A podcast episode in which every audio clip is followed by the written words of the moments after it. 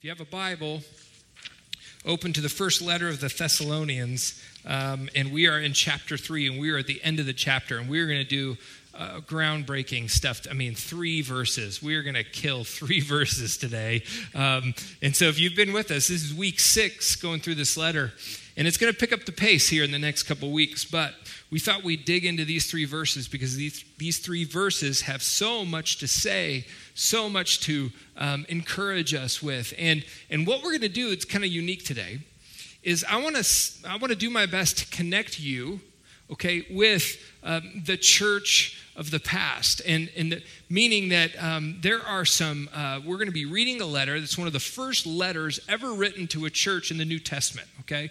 That's what First Thessalonians is. It's really one of Paul's first letters that we have okay, that, that scholars have been able to pinpoint when he wrote this. Um, is around, right around 50 AD, and so just uh, less than two decades after uh, the death and resurrection of Jesus. And so uh, this is one of the first letters that we have. And, and also, what we're going to be doing today is there's a few uh, quotes that I'm going to give you from early church fathers, okay?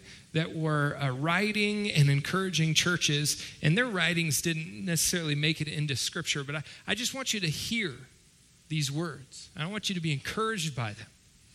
Because uh, what we struggle with, what we deal with today, how, how we live out this faith today is not that much different. Sure, you have an iPhone. but the, the, the, the deep stuff, like the core bedrock stuff, about what it looks like to live this out now, it hasn't changed. It hasn't changed. And so uh, we're going to jump into these first three verses, these, these three verses, and we're going to go one verse at a time, and then we're going to finish up. And I just want to, just quick statistic, okay? Normally my sermons are like 10 pages long. This one's only six, okay? So be encouraged. Be be excited. The tailgate party is sooner than you think, okay? So, chapter 3, verse 11 it goes like this Now may our God and Father Himself and our Lord Jesus clear the way for us to come to you. Remember last week He was separated from them, and He talked about that. May the Lord make your love increase and overflow for each other and for everyone else, just as ours does for you. May He strengthen your heart so that you will be blameless and holy in the presence of our God and Father when our Lord Jesus comes with all his holy ones. Now, uh, we're going to we're going to talk about grammar. I know it's super exciting. You guys are like, I hope we talk about grammar today. Um, but this is how the structure goes for this letter. Um, he says, May God three times.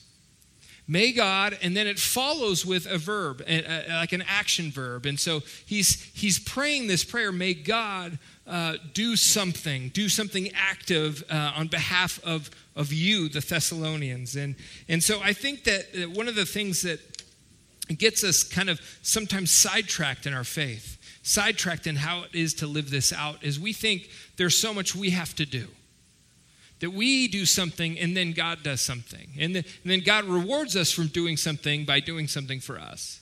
It's this very conditional version of, of love that we kind of fall into with God. And, and so I just want to encourage you if you're here and that has tired you out, if that game has tired you out, if, if, you're, if you've been ready to throw in the towel, if you have, have felt that God is distant and that your life is dry and, and, and brittle and cracked and, and needing life, I want to encourage you that that's what God does and that we want to pray for you. We want to we want to help you see that that our posture before God that that just God shows up. God does the action in us.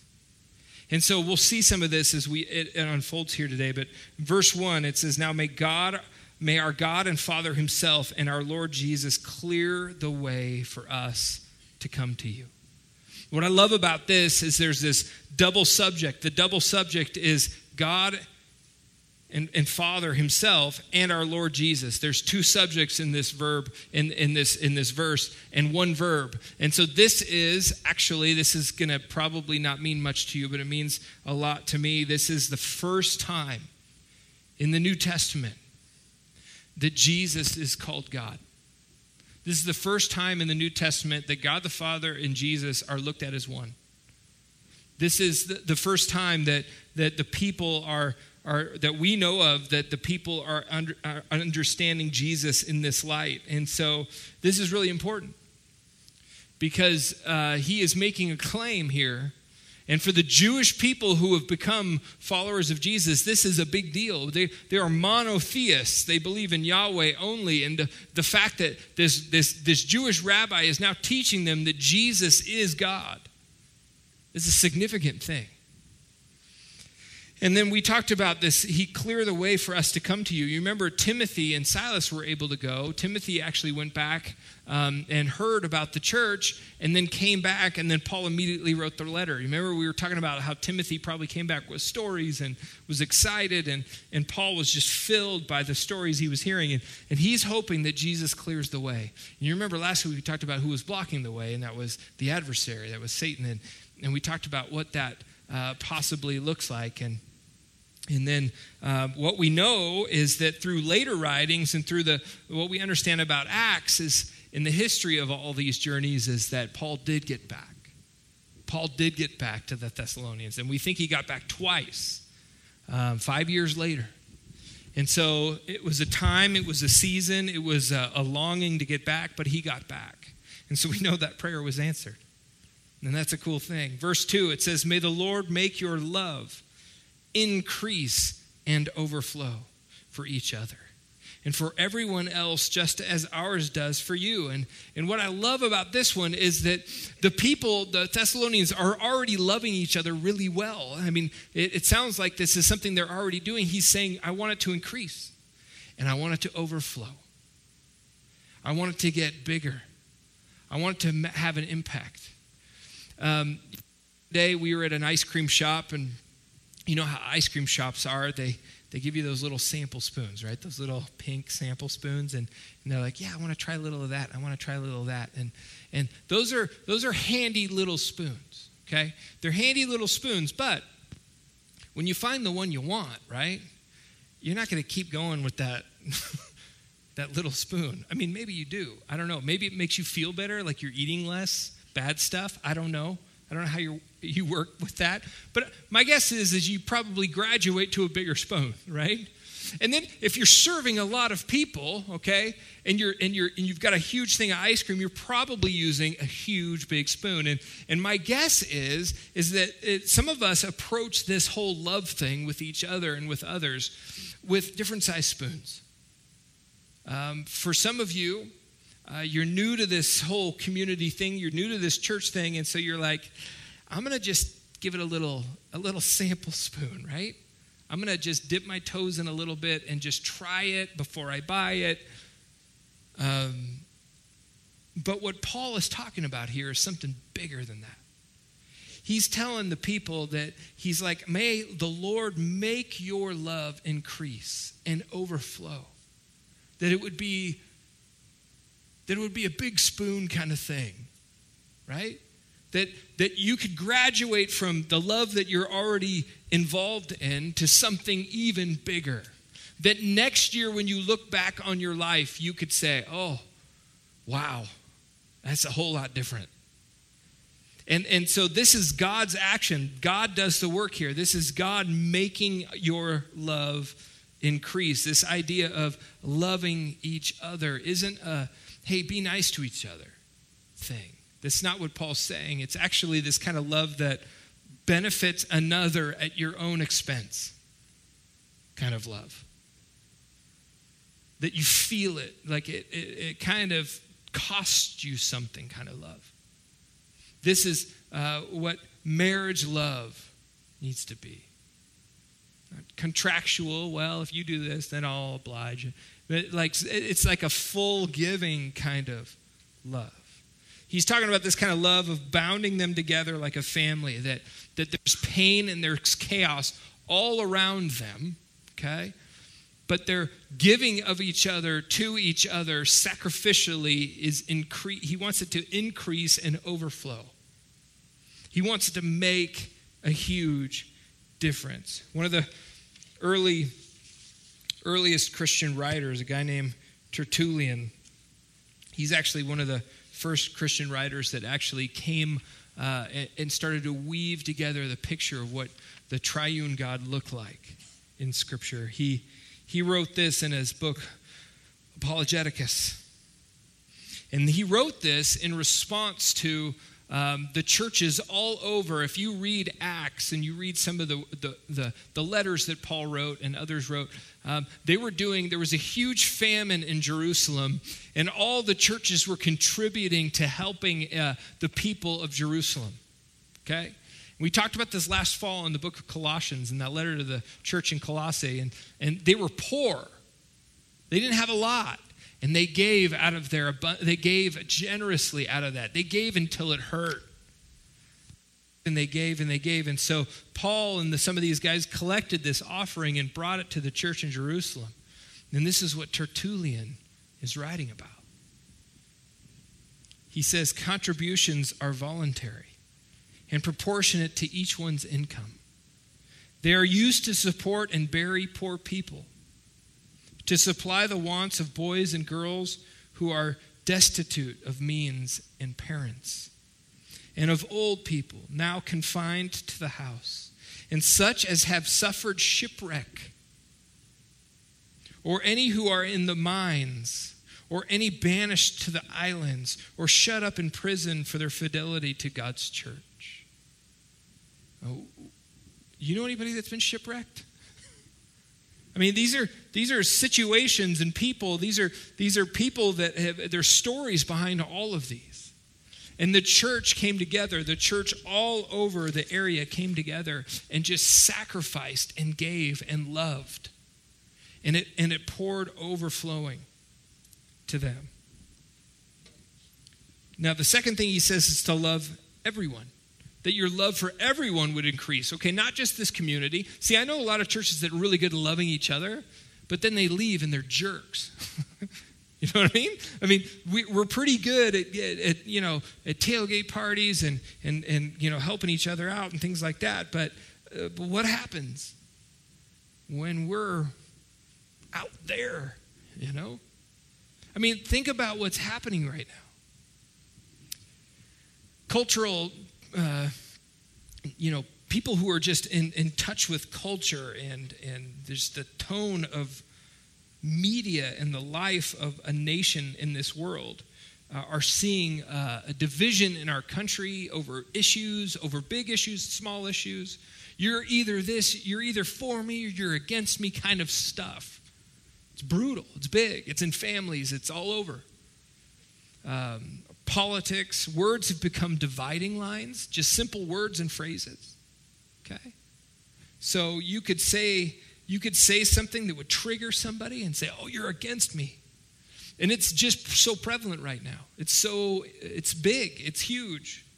And our election cycle is just fear and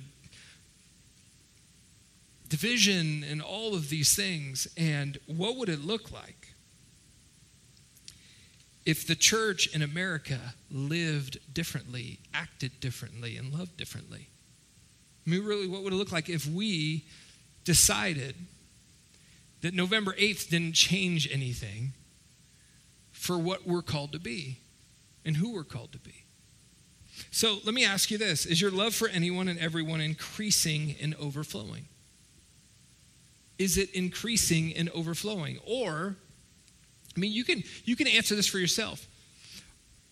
If you look back a year in your life, six months in your life, are you more skeptical?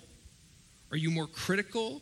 Are you more defensive? Are you more isolated than you have ever been?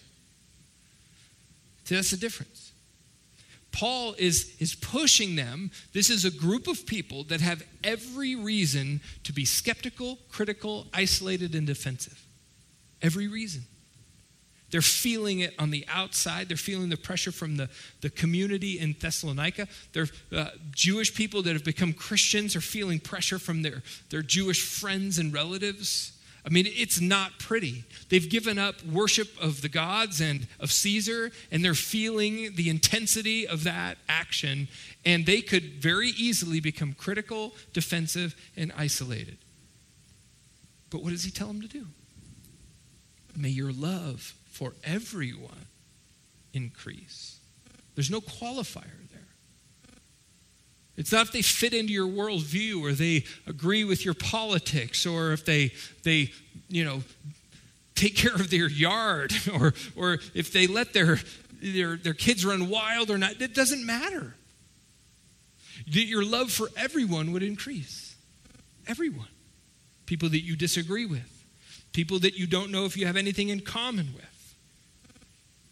Clement of Alexandria wrote this. And I think this is pretty, pretty intense. Clement was a, was a church leader and writer.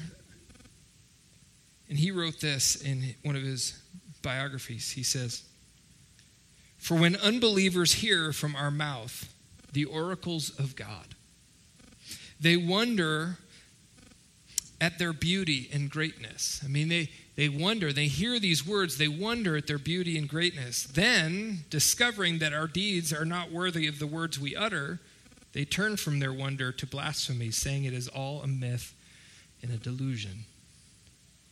So, some great things can be said.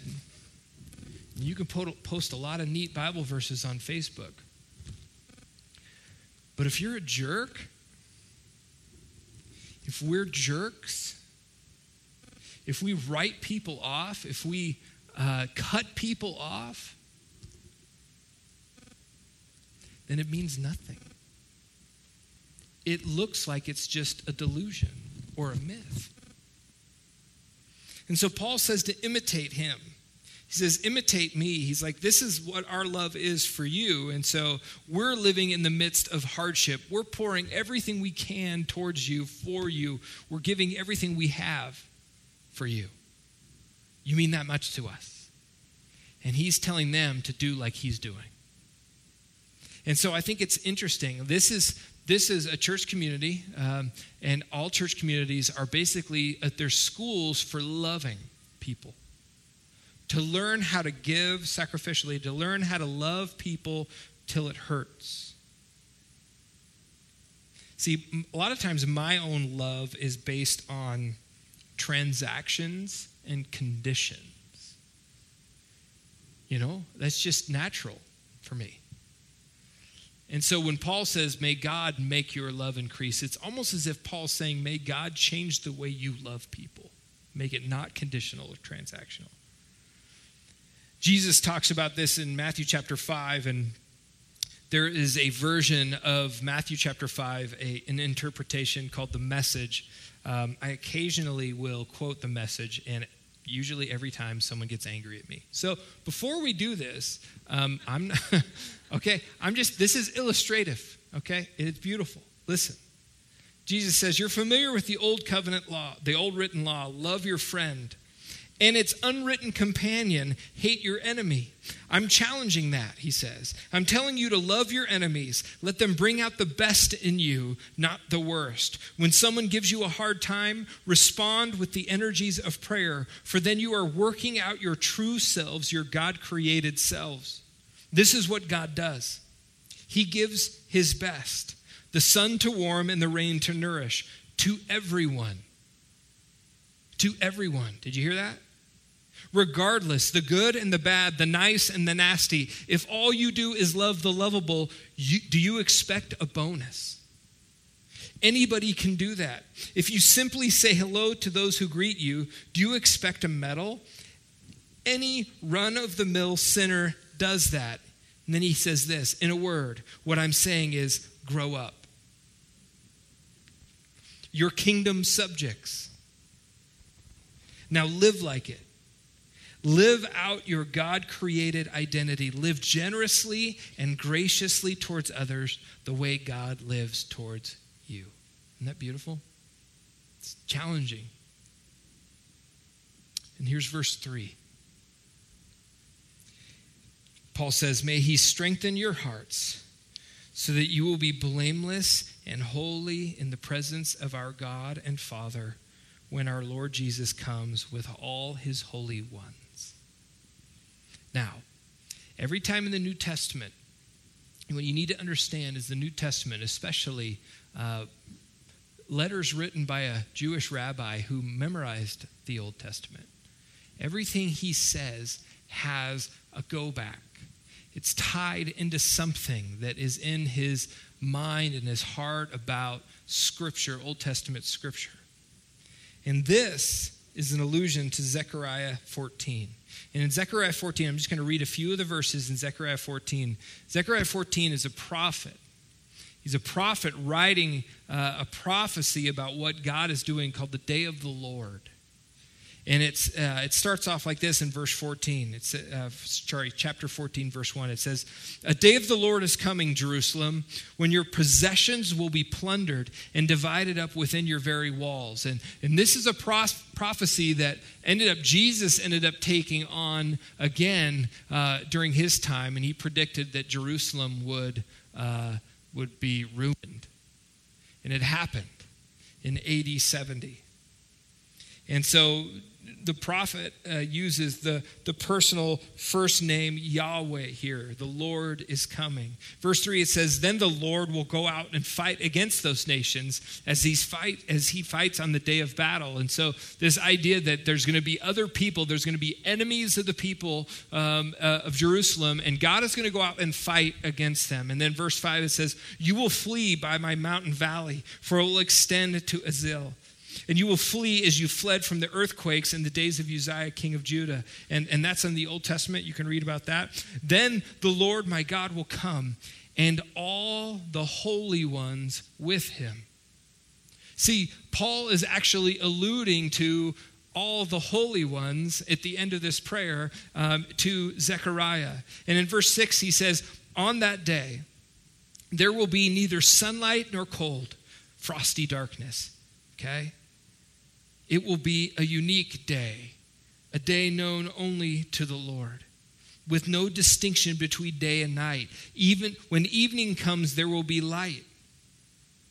When the survivors from all the nations have attacked Jerusalem, will go up. Uh, says, sorry, then the survivors from all the nations that have attacked Jerusalem will go up year after year to worship the King, the Lord Almighty, and to celebrate the festival of tabernacles. Let me just tell you a little bit about what's happening here. There will be a day, unlike any other day, Scripture says. There will be no evening. There will be no cold, no hot. It just it's a day unlike anything else we've ever seen, and only God knows when that day is and what it'll be like. And somehow in the the economy of all this, the enemies that have attacked God, that have attacked Jerusalem, many of them will actually one day worship God. And so with all of this, um, there's a day of abundance. There's, there's so much happening here. Paul is saying the Lord is Jesus, okay, which is had to be this, this beautiful thing for the Jewish people to go, Yahweh is Jesus. The personal God of the Israelites is this Jesus of Nazareth, which had to have been a huge thing. But, but basically, what he's saying is look, one day when Jesus returns, we will be holy and blameless. So live like that now. Okay? We're going to be holy and blameless one day. So live like that now. That is your new identity. Paul says you are new creations. And so the old is gone, the new is here. So live like you're a new creation. Live as if that's already true of you because it is. And then he says this enemies, even the enemies that you think you have right now, that you think are enemies of God, that you think are enemies of anything that God is trying to do, they will be worshiping the one true King. Many of them will be worshiping the one true King. So treat them differently. Right? So if you knew that one day one of your enemies was going to be your friend, how would you treat them? You would treat them like a friend. If you knew one day you would be blameless and holy, then, then live like that now. That's what Paul's saying. It's this, this beautiful future looking thing. Interesting, right? People of the future. That, that you would actually live like you are that now. And we do that together. We link arms and do that together. One last really cool quote. And this one pretty much moved me to tears.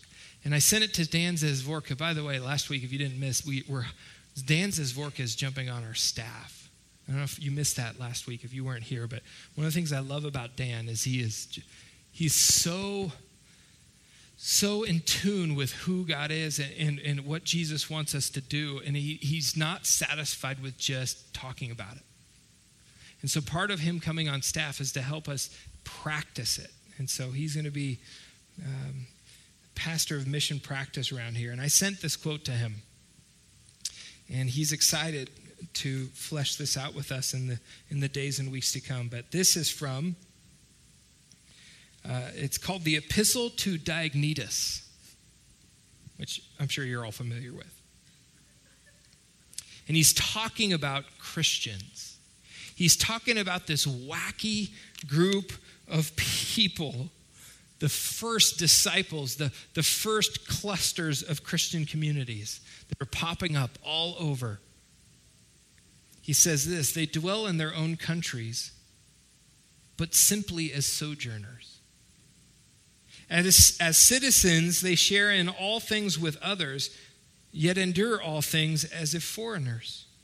They marry as do all, they beget children, but they do not destroy their offspring.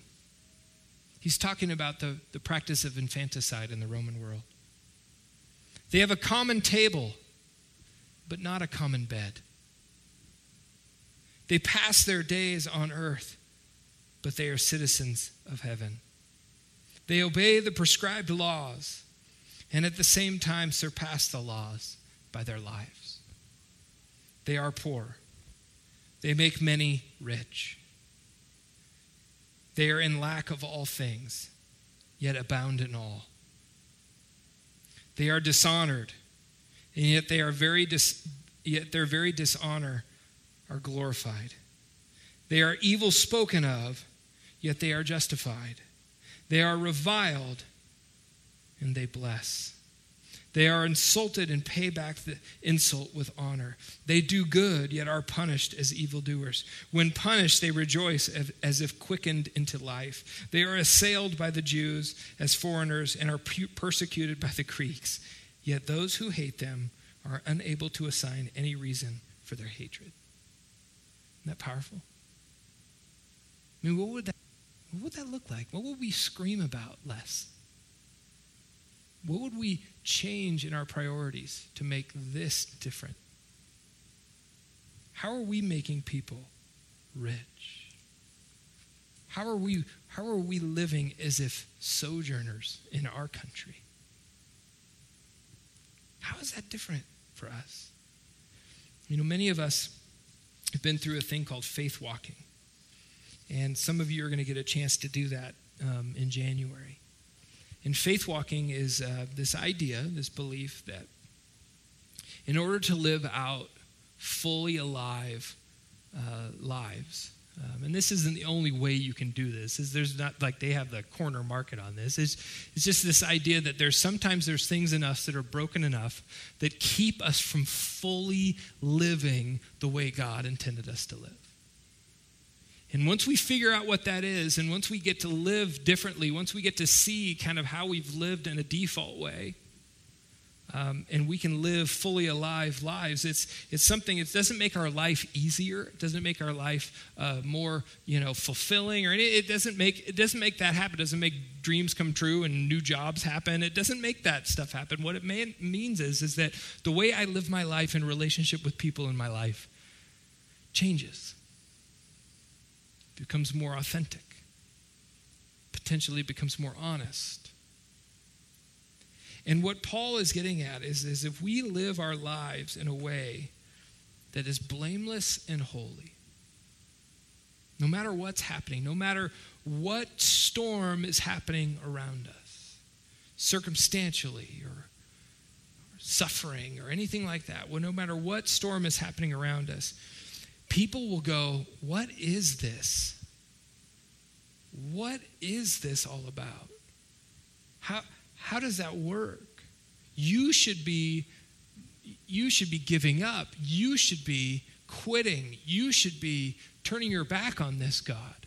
You should be you should be uh, cutting people off that that that hurt you. You should be telling story. You should be you should be uh, trying to climb your way to the top over people. You shouldn't be living like this. And we believe that people of the future are more alive, more compassionate, and more intentional. Each day, each month, each year. So, how does this land in our laps? How does our love for each other increase? Well, for some of you, we're taking little tastes of community and um, and, and I get it. There's just a, there's a starting point, right? I want to see if this works.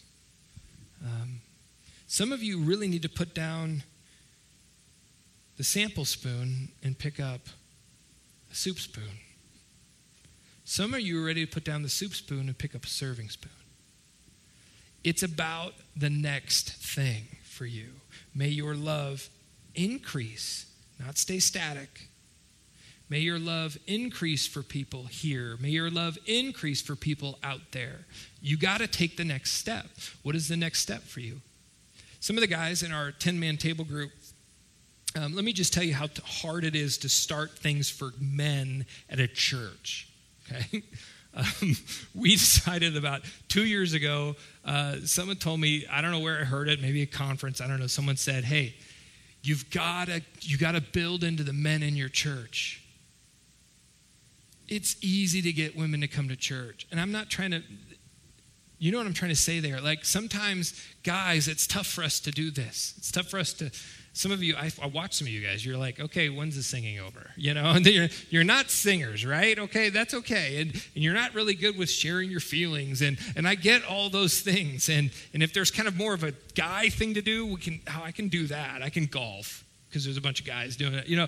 But we, we thought, okay, what would it look like to get guys together? What would it look like to get guys in the same room? And so we started pub chat, and and that was kind of like this thing that kind of happened. And and guys, I would encourage you to do that with us. It's it's really not that hard to hang out and talk about one thing um, and if you don't feel like talking, don't. It's okay. Um, that's what the pub's for. and so, and so that, that's you know, it's like how that's like little spoon. Come, come with your little spoon. Okay, come with your little spoon and see if that works for you. Some of the other guys have taken a little step further, and they do something called ten man table, and it's an hour. And I'm telling you that the group that, that meets in Arvada, and I know the group that meets up north, there's something for an hour. I mean, you're reading something, you're just talking about it a little bit and you're just kind of encouraging each other. It's, it's not that hard. And some of you maybe need to take the little spoon and put it down and, and take up a little bigger spoon and say, okay, I'm going to love a little bit more. I'm going to figure out what this is like.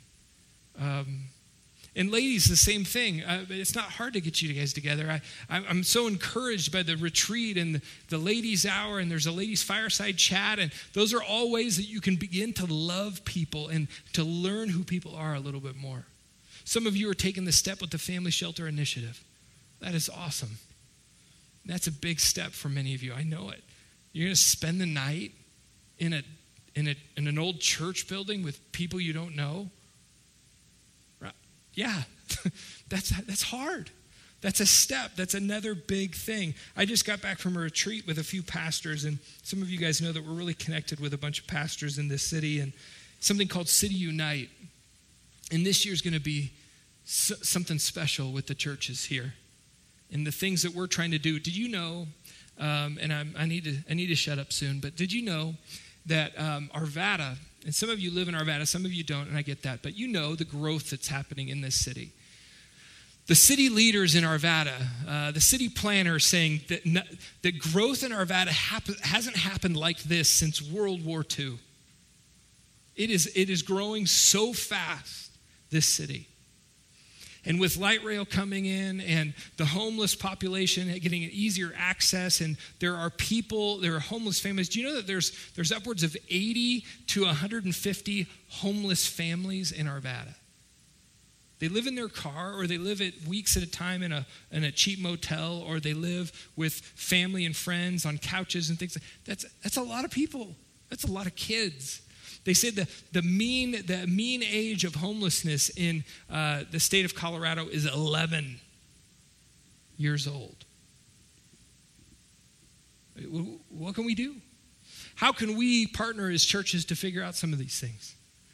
How can we, how can we lean in on the foster care situation in Arvada and in Westminster and Thornton? You know there's like waiting lists of hundreds of kids that need a home, need a place. Maybe it's for a weekend. How can we do that? I mean, there's something happening here. And I think uh, scripture, if we are not careful, we could just read it and say, oh, that's nice. Or we could take it seriously. We could take it seriously like the people then took it seriously. And we have all this writing here to tell us that they did. They did. And so, I don't know whether it's hit you today. I don't know how you could love more. I don't know how you could love people more. I don't know how you could lean in towards becoming more blameless and holy and living that life. But you're not going to do it alone. Deal? Let's pray.